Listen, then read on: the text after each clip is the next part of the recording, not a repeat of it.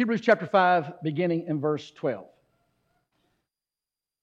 For though by the first time you ought to be teachers, you need someone teach you again the first principles of the oracles of God, and you come to need milk and not solid food. For everyone who partakes of milk is unskilled in the word of righteousness, for he is a babe. The solid food belongs to those who are full age, that is, those who by reason of use have their senses exercised to discern both good and evil. Therefore, leaving the discussion of the elementary principles of Christ, let us go on to perfection, not laying again the foundation of repentance from dead works and of faith toward God, and of doctrines of baptisms, of laying on of hands, of resurrection of the dead, and of eternal judgment. And this we will do if God permits. We think about commands of God, we think about sins against God. I want to think about them from two different perspectives this morning. One, those things are absolute, and second, those things that are directional. When we think about those things that are absolute, we think about the things that are mentioned specifically, like in the list of Galatians chapter 5, Romans chapter 1, 1 Corinthians chapter 6. Fornication, adultery, drunkenness, revelry, strife, envy, and so forth. You have those things that are absolute, those things that are committed in a moment and they're through and you have a specific, absolute declaration about those things. And there can be some of those things that relate to the heart as well. For example, Matthew chapter 5, verse 28 Whosoever looketh upon a woman to lust after her hath committed adultery already with her in his heart. And so there's a heart consideration, something that is absolute, something stated specifically that we recognize. Actually, if we stayed there, it'd be real easy. And it'd be real easy if, if the Lord had done us a favor and wrote a book of do's and don'ts, capitalizing all the do's and all the don'ts, so we could read those things. But you also find things that are directional. Things that are directional. For example, in Acts chapter 8, when you have Simon the sorcerer who is taught, who's baptized, and then he sees Peter sees Paul uh, uh, performing the miracles. Sees Peter performing miracles. And he comes to Peter and says, Hey, I'd like to buy some of that. And Peter said, Your heart is not right with God. Silver and gold I have not to give to you, but that which offers comes from the hand of God I have to offer to you. There's something about the direction that he's going. It's not an absolute thing that is mentioned there, but he says your heart is not right. You are going in the wrong direction. And so you have those things that are directional. And actually, that's what you have in Hebrews chapter 5, leading into chapter 6. Notice again, he says, For by this time, you ought to be teachers. You need someone to teach you again the first principles of the oracles of God. You'll find in that reading anything that is mentioned that is of an absolute nature, what you find him saying is you're going in the wrong direction. When you turn like to 1 Corinthians and you look through 1 Corinthians and you see the problems that are there, he specifically names them. In the first four chapters, he talks about their, their propensity to have a good case of preacheritis. And then in, in chapter 5, uh, he talks about the idea of a man who is in fornication. Chapter 6, he talks about brother having gone along with brother and goes on through the book. He comes to chapter 15. He talks about those things that have to do relative to the Lord's Supper and abuses of that and misunderstandings of that. And so, all the way through, you find those things in Corinth that are mentioned like that. You don't find those things mentioned. You'll find those things mentioned like that in the book of Hebrews. But there's also something else you don't find mentioned in the book of Corinthians. You also don't find him saying you're going in the wrong direction. Hebrews have nothing specific that is absolute stated about them, but they're going in the wrong direction. And while the Corinthians have an immense number of things that are stated specifically about them, he doesn't chastise them, he does not rebuke them because they're headed in the wrong direction. In fact, you see that in 2 Corinthians chapter 2. Because in chapter 5, he rebukes the church Out of the 13 verses there, there are 12 verses addressed to the church because they have not mourned about this man living among their fellowship and have not separated themselves from him. The question is, what will they do? How will they respond? Paul's concerned about that. When he leaves, he's concerned about that. When he leaves, he said, Look, I want to come see you again. But when I come, I want to be with love. I don't want to be with a rod. But if I have to come with a rod, I'll come with a rod. He's anxious about this until Titus comes and tells him, Hey, everything is great. They received your letter and everything's wonderful. And in 2 Corinthians, you see how they have responded because in 2 Corinthians chapter 2, he says, I think with regard to the man in chapter 5, get your foot off his throat. You keep putting your foot on the throat of the man who has repented. Get your foot off his throat and give him a chance to rise above what has happened. Give him a second chance to make himself as a better reputation, better character. And so you see them there with a direction that they're headed, but they're not headed in a direction that the Hebrews are headed in. We think about things that are directional, it's a little bit harder to think about by contrast or comparison, things that are absolute. We see the absolute sense. Those things are often plain enough for us. But those things that are directional, it makes it be something like this that, that you observe something about someone and you just begin to listen to the way they talk. Just begin to watch their, their habit of life, their lifestyle. And you can't put your finger on it with 100% precision, but you think there, there's, something, there's something going on here. There's something wrong here. Someone's headed in the wrong direction here. That's the Hebrews. He said, The time has come. You ought to be teachers. You're going in the wrong direction, but now someone needs to teach you the first principles of the oracles of God. And so we see that, that among ourselves as well. In verse 14 of chapter 5, he will say, But solid food belongs to those who are full age. That is, those who by reason of use have their senses exercised to discern both good and evil. You see the direction they're going? The direction they're going is not someone not to teach them. The direction they're going is here you have those who have now grown to a place of maturity where they can eat what he calls solid meat as opposed to the milk of the word. You see the growth process that's taking place.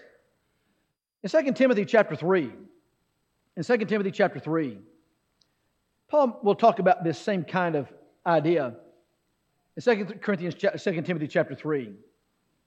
Notice beginning in verse 1. But know this that in the last days perilous times will come. And notice the absolutes here. For men will be lovers of themselves, lovers of money, boasters, proud, blasphemers, disobedient to parents, unthankful, unholy, unloving, unforgiving, slanders, without self control, brutal, despisers of good, traitors, headstrong, haughty, lovers of pleasure, pleasure rather than lovers of God. Having a form of godliness, but denying its power, he says, from such turn away. For of this sort are those who creep into households and make captives of gullible women loaded down with sins, led away by various lusts, always learning, never able to come to the knowledge of the truth. Did you notice the distinction, the shift in things there? In the first, like, five verses, he begins to talk about the absolute things that are mentioned here. And he says the problem with that is it's waxing worse and worse. Again, go back to Corinth. He does, never says of Corinth, they're waxing worse and worse. But here he says they're waxing worse and worse. But then he comes this thing that's a little bit harder to define, and he says, always learning, never able to come to the knowledge of truth. I don't think what he's saying there is someone has a hunger for education. They keep, love, they keep loving to go to college, keep loving to take college courses. But here's someone who's headed in a, direction. They're heading in a direction where they're always learning and they never come. They never come, he says, to the knowledge of the truth. They're always searching for something, they're always in that direction. And then he says, Now as Jannes and Jambres resisted Moses, so these also resist the truth, men of corrupt minds, disapprove concerning the faith. He says, But They will progress no further, for their folly will be manifest to all, as theirs was also. Did you see where this always learning never come to knowledge of truth leads? This always learning never come to the knowledge of truth. He says leads to they resist they resisted Moses. When they resisted Moses, they resisted God. That's what the Lord tells Moses. They never come. They're always going in that direction and they're never satisfied. It's kind of like this. Here's someone that, that you speak about some sin or some strong consideration. And someone says, Well, you'll have to prove it to me. Wait a minute. You'll have to prove it to me? You'll have to, you'll have to prove me wrong. Wait, which direction are we headed here? Because here's the deal I may be able to prove you wrong one time, but the time will come in which you will have your feet set in concrete. I have my feet set in concrete. I will not move, that you will not be able to prove me wrong. Because there's a direction that's going taking place. And when you have someone that says, well, you'll, just have to present the evidence and you just have to prove me wrong, that's not, that's not the attitude here. He says, those kind of people always resist. You can't present enough evidence for me. You can't present enough to prove me wrong, to make me change my mind. Where do you go with someone like that? When you have something with someone, where do you go with someone like that? There's no place else to go. Because anywhere you go from there is, there's going to be nothing resolved. Because they don't have a direction about them that's willing to sit down and learn and consider. Maybe you've not had that experience before, but it's real. And so he says in 2 Timothy chapter 3 here are those who always learning and never able to come to the knowledge of the truth, and they finally wind up resisting. They're going in the wrong direction. It may be hard to put our finger on, but you can see the direction that they're following. Sin is not ingenious. And that was not an ingenious statement. Sin, sin, is not sin is rather monotonous, actually. Sin is rather boring, actually. Because you see the signs of it a long way off. Again, here's someone that you're concerned about, and you come to approach them, and they say, What's wrong? I'm fine. But you just see the direction that they're walking. You listen to the way they talk, you see how they're headed, and you try to pull them back, but there's a resistance that's there. And then you find out there's some absolute thing that is absolutely wrong because they've been walking in the wrong direction. And so there are things that are absolute, and those things that are directional as well. But it's not just with regard to sin. There are those things that have to do with commands as well. It's not just directional sin, absolute sin. Has also do with directional commands as well. Go back to uh, uh, Hebrews chapter 6 now. Hebrews chapter 6. Look at the first part there of what he says in verse 1. Hebrews chapter 6 and verse 1. Therefore, leaving the discussion of elementary principles of Christ, let us go on to perfection. Not laying again the foundation of repentance from the dead works and of faith toward God. Did you get the directional command there? It's not an absolute thing. Let us go on to perfection. If I give you, he that believeth and is baptized shall be saved, that's absolute. But here he says, let us go on to perfection. What is that perfection? Let us go on to maturity. In Matthew chapter 5, coming down to verse 44 and going down to the end of the, end of the chapter there, especially verse 48, he talks about, Be ye perfect as your Father is perfect. And he's talking about the highest order of what's under consideration there. And the highest order of what's under consideration there is love. And he talks about how you ought to love someone that's doing you wrong, speaking evil against you, or, or hurting you. And he talks about how when you do that, you love like the Father because that's how the Father loves. He says here, let us go on to perfection. Let us go on to maturity. There's something wrong. There's something wrong when, when after years that we ought to have gone on to perfection, we're still just able to digest the milk of the Word. There's something wrong in the direction that we're going. So he says, let us go on to perfection. There's a challenge to us that we don't just stay an arm's length from the baptistry, but that we take what God has given and we continue to grow and continue to mature. In fact, look at this in Romans chapter 12. Look at Romans chapter 12. And look at verses 1 and 2. Romans chapter 12 and verses 1 and 2. You see this directional consideration once again. I beseech you, therefore, brethren, by the mercies of God, notice that you present your bodies a living sacrifice, wholly acceptable for God, which is a reasonable service. And not be conformed to this world, but be transformed by the renewing of your mind, that you may prove what is good, acceptable, and the perfect will of God. You see the directional thing there?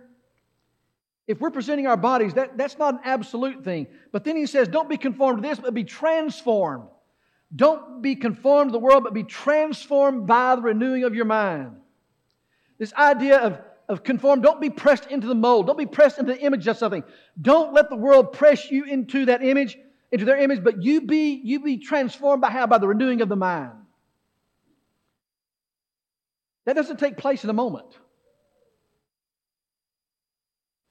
That's something that's a direction that we walk.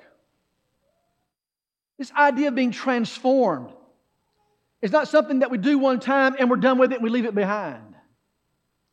This idea of transformation is something that's always ongoing. And so he says, let us be transformed. Let this transformation always be taking place. Again, there's something wrong about the direction that we walk. When, after years of having been a Christian, that the transformation is no further down the road than it was when we first started. It may be that when we first start and, and that we were raised from this watery grave, that the imprint of Satan upon us is still there. The imprint of his character, the imprint of his habits, they're still there. What has changed is a new relationship because there has been a new mind put in place.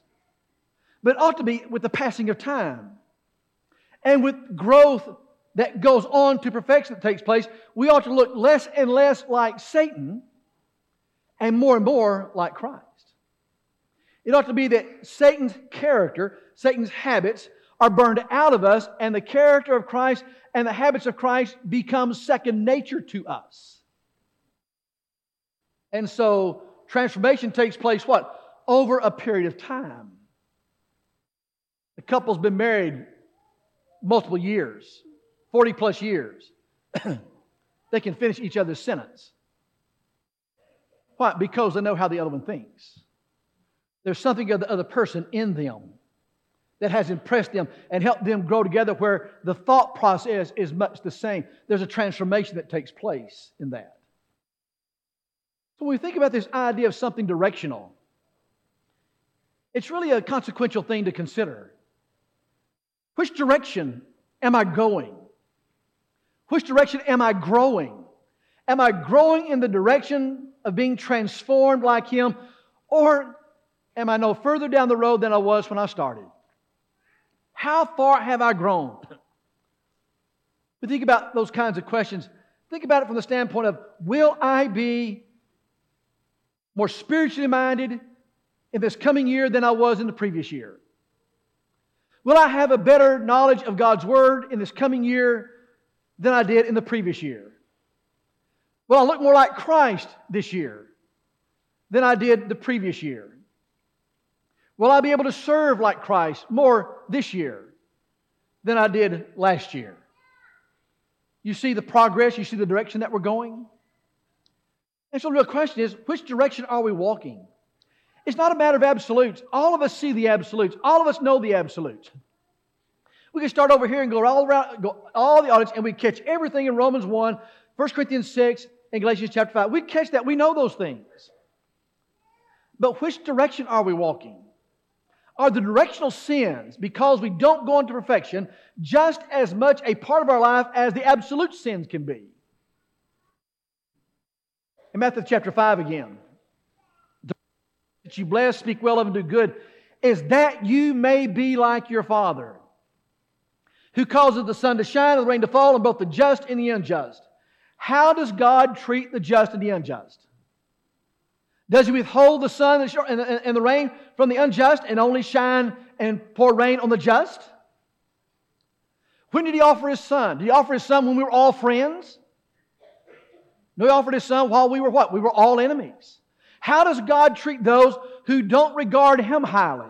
How does God treat those? He loves them enough to sacrifice his son.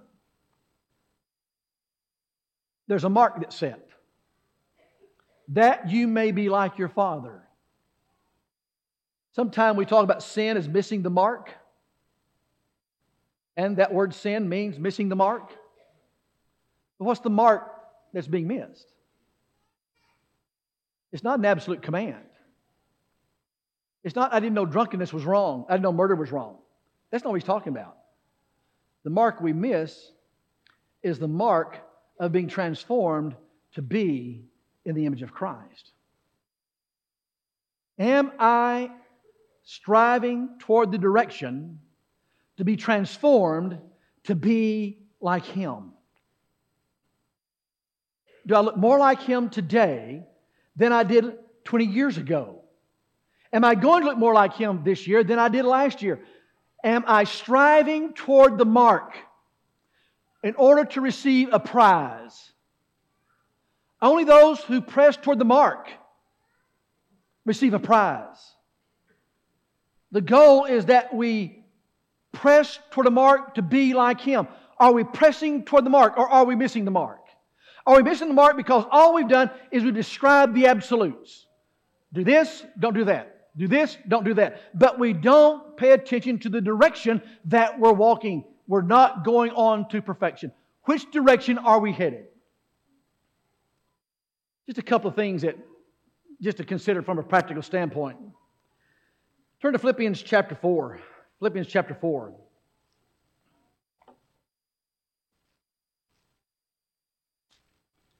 You begin this, this thought in Philippians chapter 4 and verse 6.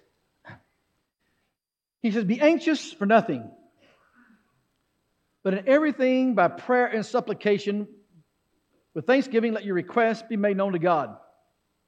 Pause. Be anxious for nothing. What is the habit of the world with regard to being anxious for things? What's, what's the habit of the world? They're worried about what they will eat, what they will drink, what they will wear, the most basic things of life. Those rudimentary things cause them anxiety. But here he says, Be not anxious, but he says, Be not anxious, but everything by prayer Here's a person who comes to Christ, fresh out of the world. Are they going to accomplish that overnight? Is that going to be something to wake up the next morning and say, okay, I can pray like that? Will they even know how to pray? Will they know what to pray? No. Where's the worry button? Where's the worry button you turn off? Where's the worry button? You wake up the next morning, you turn the worry button off. There's not a worry button. What he's saying here is as we go on to perfection, we learn something. We learn something about a mindset. We learn something about an attitude about what God provides for us. It may be when we're young, we haven't seen the, the righteous hungry and never left alone. But if we're older, we've seen the righteous hungry and never been left alone. God's always provided. You think about your life, through your life, and you think about the experiences you've had in life and how God has provided for you out of left field when you never expected to have anything that was provided because of what you were facing.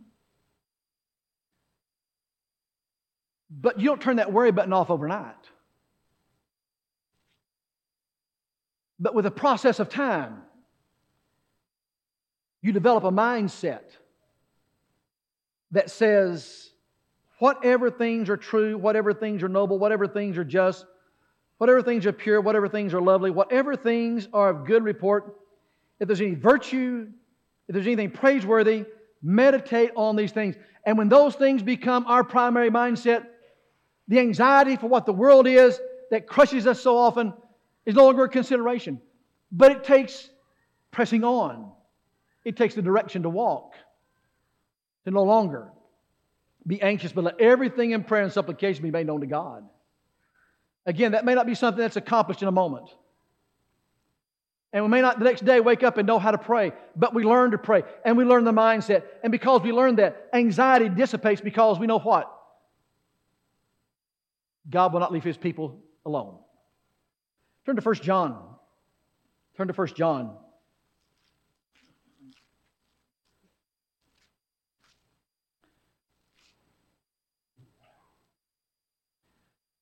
Turn to 1 John chapter 3.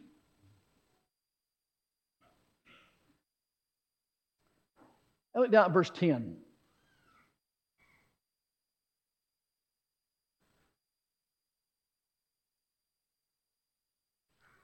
And this, the children of God and the children of the devil are manifest. Do you get that contrast there?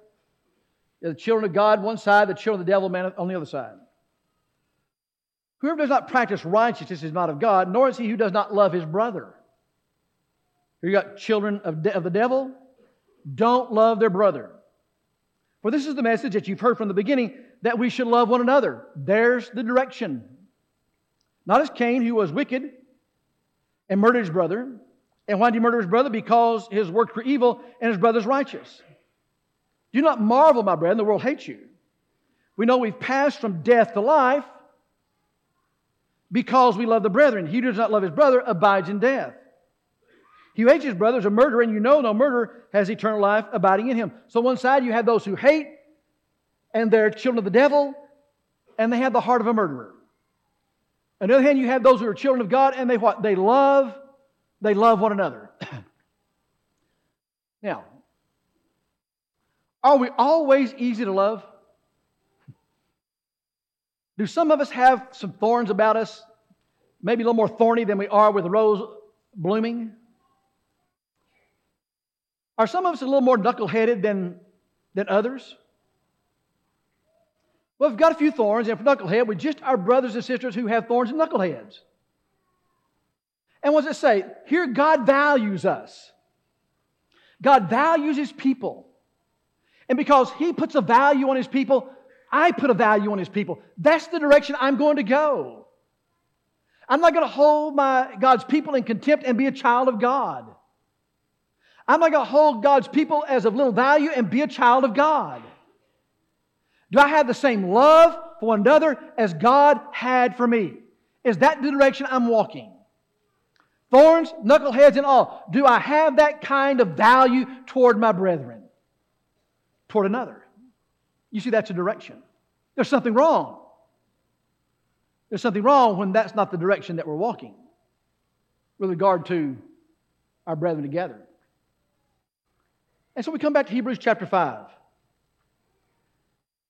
And we see where we began. That there was a direction they were not headed that was right. The time had passed, they needed to be teachers, and someone teach them again the first principles of oracles of God. He said, It's not right that at this time you still can only handle milk. Because solid food belongs to those who go on to perfection. Absolutes, yes. No, no way around the absolutes. But, folks, let's pay attention to the direction we're walking as well.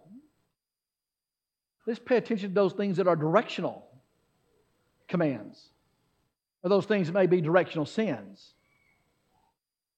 How do I walk? How do I talk? What do I value? What's my heart? You see, the heart is largely a matter of the direction, not an absolute. I just ask you to think about that. Because I think this aspect of something directional is really significant for us. That is imperative for us in our going on to perfection, to being transformed into the image of our Lord. Is that the direction that we're headed? if you've not come to Christ because you have been experiencing the absolutes or been walking in the direction of sin, you can change that. You can come to Him because you, you know that He's the Son of God. You, you, you are convinced in your heart, you know that the evidence is abundant there. You know He's the Son of God. And you know He has the power to wash away your sins in the waters of baptism because you have had a change of mind about sin toward God. If we can help you in the direction you're walking, we want to help you walk in the direction closer to God. Won't you come while we stand and while we sing? Thank you for connecting with us this morning. We're so thankful that you were able to do that. If you have questions, we'd love to have the opportunity to talk to you. You can contact us at www.thebibleway.com or questions at thebibleway.com. Questions at thebibleway.com. We'd love to have you in person. Come if you can, but thank you for connecting with us.